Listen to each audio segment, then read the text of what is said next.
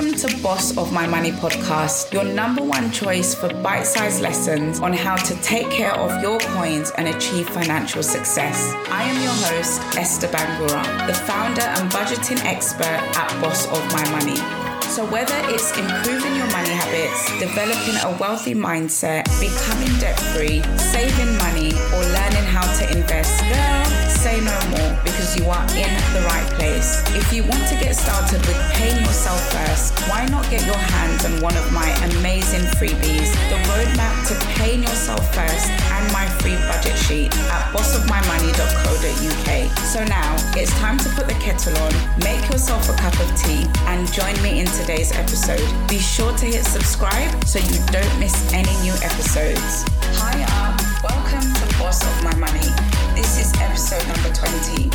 In today's episode, I will be sharing the importance of having a why for your desire to become financially independent. I've chosen this topic because very often most people start their financial journey because they are told to or they know it's beneficial to their financial situation and it's something that they should do. Don't get it twisted. You and I both know just because I know that I need to drink 2.5 liters of water a day, that I actually do it. Why they know that they should manage their personal finance and things like budgeting and saving and early investment is good for them. It doesn't mean that they do. I have never met anyone who said to me, you know, budgeting was a waste of time or saving money was pointless. You know, getting and staying out of debt was not worth it. And while some people, you know, take some type of action, you know, they look like they're budgeting, they're making smart money choices here and there,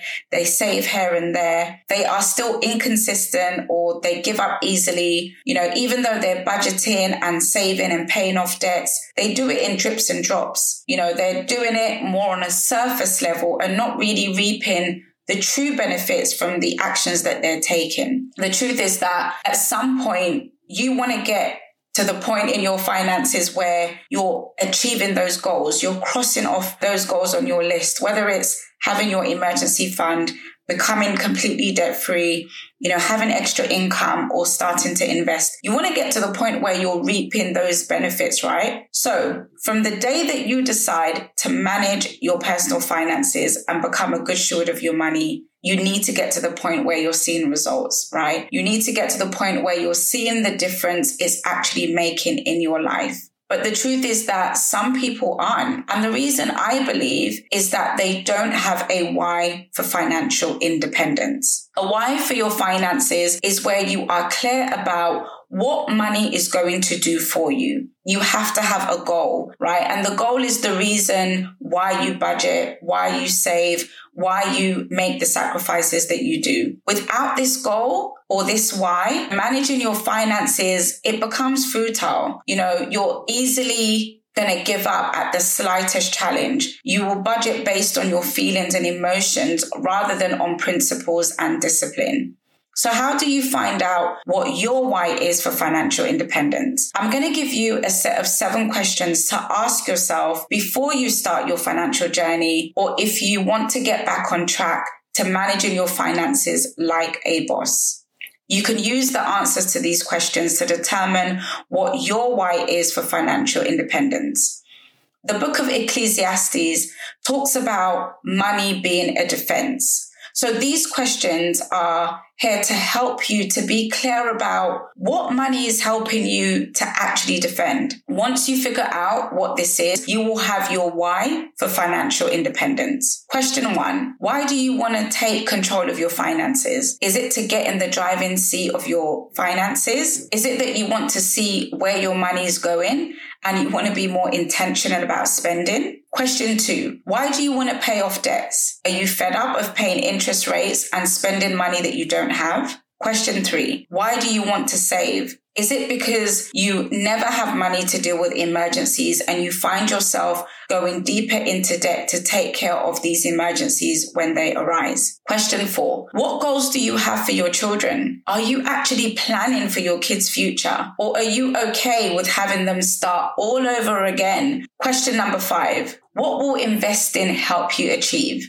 Is it time? Not having to work so hard doing 10 jobs just to make a decent income and achieve your goals? Is it for passive income? Is it that you want to retire early and just enjoy your life more? Question six. Where do you want to be in two, three, five, 10, 15 years from today? And finally, question seven. Do you have plans to retire early? And do you want to leave a legacy for your family or for the world? After answering these questions, I want you to prioritize them in order of importance. Yes, while all of these questions may be important to you, but some of them are going to be seasonal and some you're going to be able to work towards coherently. Like they say, the best way to eat an elephant is you've got to eat a chunk at a time. And it's the same thing with our goals. As much as they're all important and we would love to just wake up tomorrow and have everything in place, you know, the truth is that some of them you would have to work at a chunk at a time. So after prioritizing these questions and prioritizing your why. One of them is going to be the driving force. This is why it's important to prioritize because what you put as top priority is what's going to be the driving force behind your why for your financial independence. So it may be to invest. It may be because you want to retire early. It may be because you want your children not to have to start all over again as you did. It may be because you want to have that emergency fund in place. So whatever that priority is, that's that's what's going to be the driving force of your financial independence.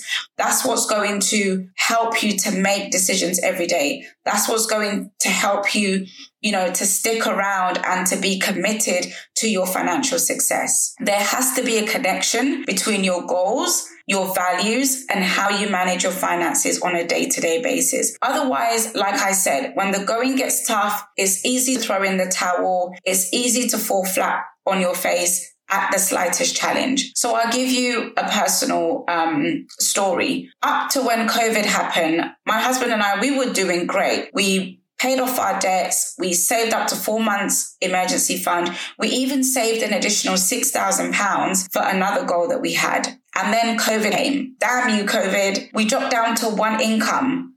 I went crazy. I was so angry because all that money that I saved for three months, I now had to start dipping into it in order to make up for the shortfall. I could have given up, right? Um, I could have started, you know, using credit cards. I could have overspent to avoid and avoided budgeting or avoided cutting my expenses. But my why for financial independence was established. And I was even grateful that I even had that four months of emergency fund to fall back on. See, I had already set a strong foundation, which was to be consistent in my finances no matter what. And it may mean that I'll have to adjust every now and then, but I will never let circumstances outside of my control or changes in life events to derail me. So as you can see, once you've established your why for financial independence, this is where you get to create your own definition of what personal finance means to you. So, as always, as an action, I would love for you to share your why for financial independence and what is the driving force behind you managing your finances. And if you need assistance to work through these questions with an expert, you can book a one to one budgeting masterclass